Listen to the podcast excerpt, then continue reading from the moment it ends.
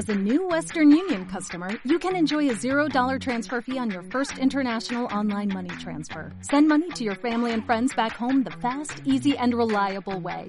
Visit western union dot com or download our app today to get started, and your first transfer fee is on us. F X gains apply, not available for credit cards and transfers to Cuba. Services offered by Western Union Financial Services, Incorporated, and M L S nine zero six nine eight three, or Western Union International Services, L L C, and M L S nine zero six nine eight five.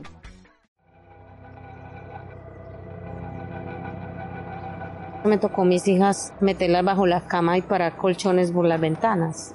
Y sin embargo, sí atravesaba las balas por las ventanas. Entonces, ver uno gritar los hijos de uno, muertos de miedo, bien chiquiticos, sin saber qué pasaba. Y uno tratando de protegerlos. Y que de pronto le pasaba una bala de perdida y quedaran solos. Es algo muy temeroso. Y así pasó en muchas familias. A las tres de la mañana, la parte alta de la Comuna trece quedó a oscuras. El ejército cortó la energía para poder atacar con ametralladoras, fusiles, francotiradores, en helicópteros y tanquetas. Durante doce horas, las balas destellaron y se escuchó el ruido aturdidor de la guerra. Escuchamos a Luz Elena Galeano, que nos relató los momentos que vivió con su familia en las operaciones militares del año dos mil dos. La Operación Mariscal, que fue el veintiuno de mayo. Donde hubieron varios asesinatos, reclutamiento de jóvenes, violaciones sexuales, también allanamientos en, las, en algunas de las casas. Algunos de los asesinatos fueron selectivos porque iban y sacaban los jóvenes de, de las casas. Al amanecer, una mujer salió a la calle con un pañuelo blanco y empezó a gritar, "No más guerra". Como si fuera una cadena de luces que se van encendiendo una a una, más personas se asomaron por las ventanas para ondear telas blancas en señal de alto al fuego. La fuerza pública respondió con ráfagas al aire. Algunos habitantes fueron heridos por las balas.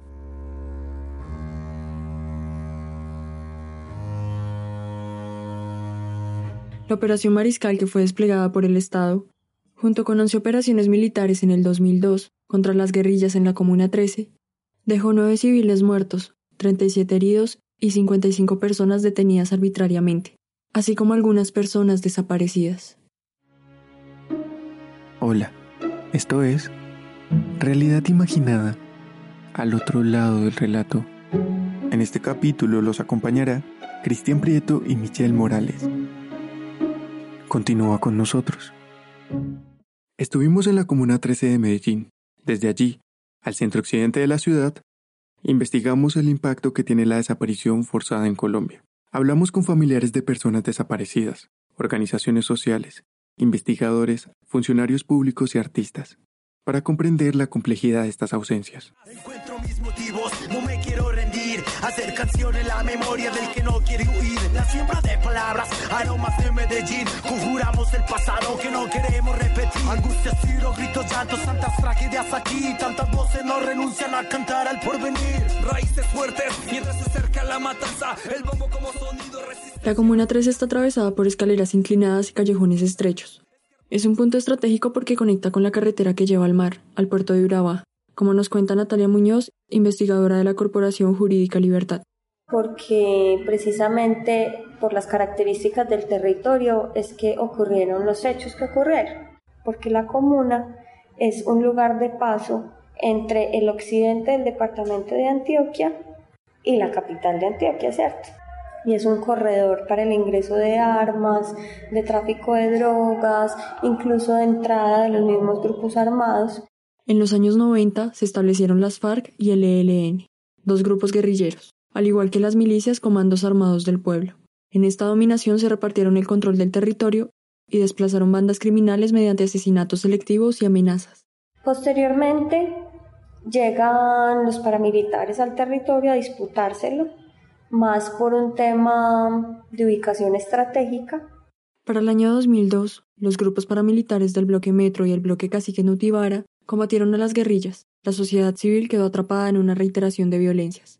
El grupo cada día iba creciendo más, pero por la persecución pues, del tema del paramilitarismo en una época, tuvimos que dejar de reunirnos, porque de- decían que éramos a las más líderes, pues que éramos unas zapas, que nos iban a matar. Y entonces, cierto, como era una forma de, de meterle miedo a las mujeres que estaban conformando este grupo.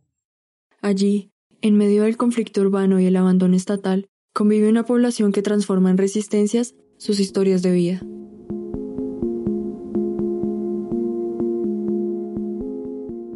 O sea, yo la veo, cada parte donde uno va, uno ve ese ser querido, porque como yo no sé dónde está, y para uno todo es mm, sensible a que donde quiera que uno pasa, va a pasar o esto, la hija mía.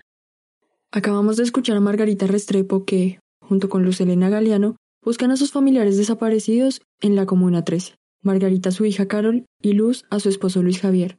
Ellas hacen parte de Mujeres Caminando por la Verdad, un colectivo de víctimas del conflicto armado en Colombia que buscan verdad y justicia para sus seres queridos.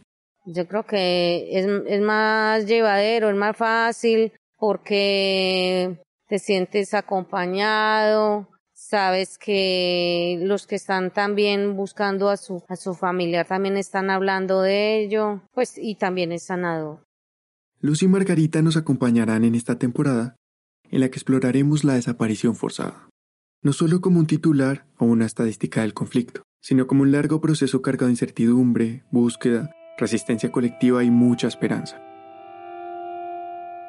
Haremos un recorrido por el grito como lugar de reverberación que lastima, y por las otras memorias que mantienen en el presente a los desaparecidos.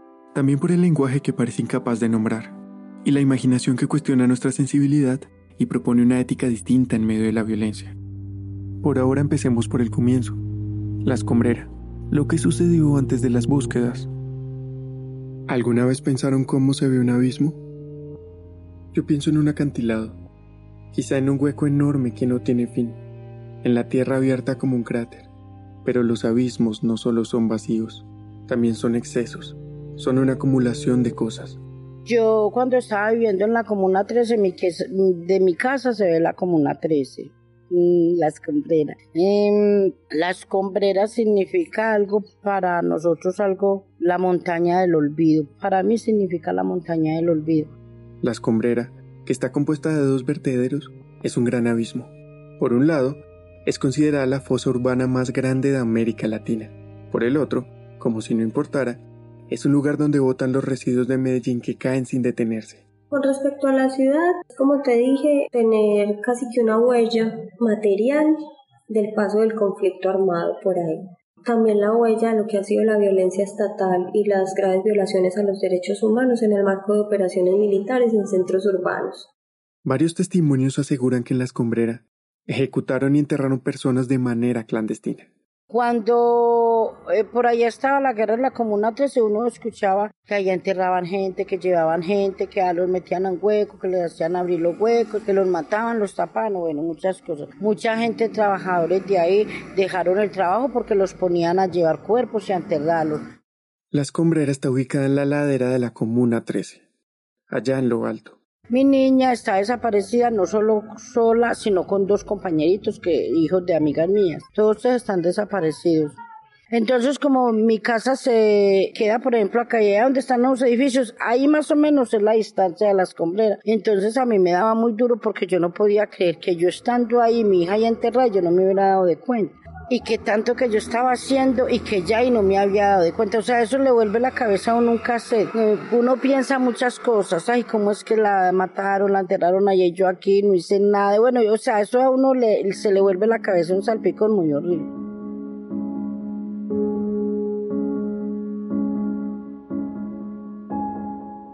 ¿Alguien sabe qué es lo último que recordamos antes de morir? Supongo que no. Alas de mariposa. Azules como el cielo. Abrieron la tierra. Alas para iniciar un fuego de levedad.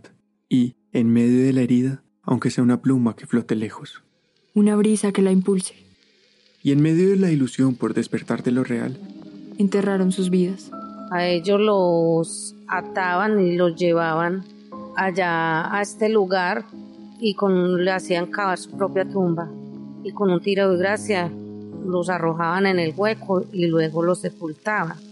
Empezaron a derrumbarse los escombros sobre ese bajo, esa bruma que nos sale de la boca cuando hace frío. Sobre el aliento, ahora agotado. Hasta que se disipó y reinó la injusticia. La brutalidad que los desapareció. Otra forma de desaparecerlos fue que muchos fueron descuartizados y los echaban en bolsas de basura.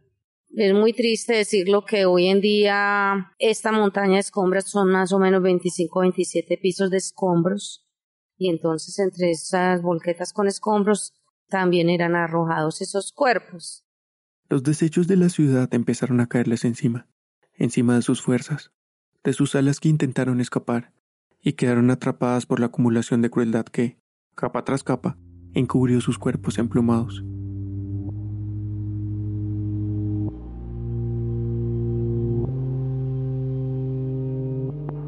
En el siguiente capítulo, Margarita Restrepo nos hablará sobre el grito en la desaparición, como ese lugar de reverberación que encierra, en el que los intentos de llamado de los familiares regresan y parecen lastimar.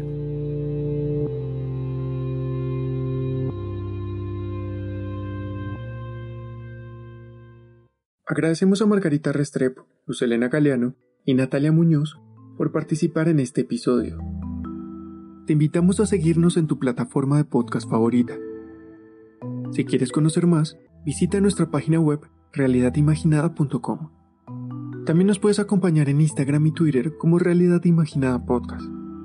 Realidad Imaginada es un podcast realizado desde Bogotá, Colombia. El rap que escucharon en este capítulo es del colectivo Agroarte de la Comuna trece.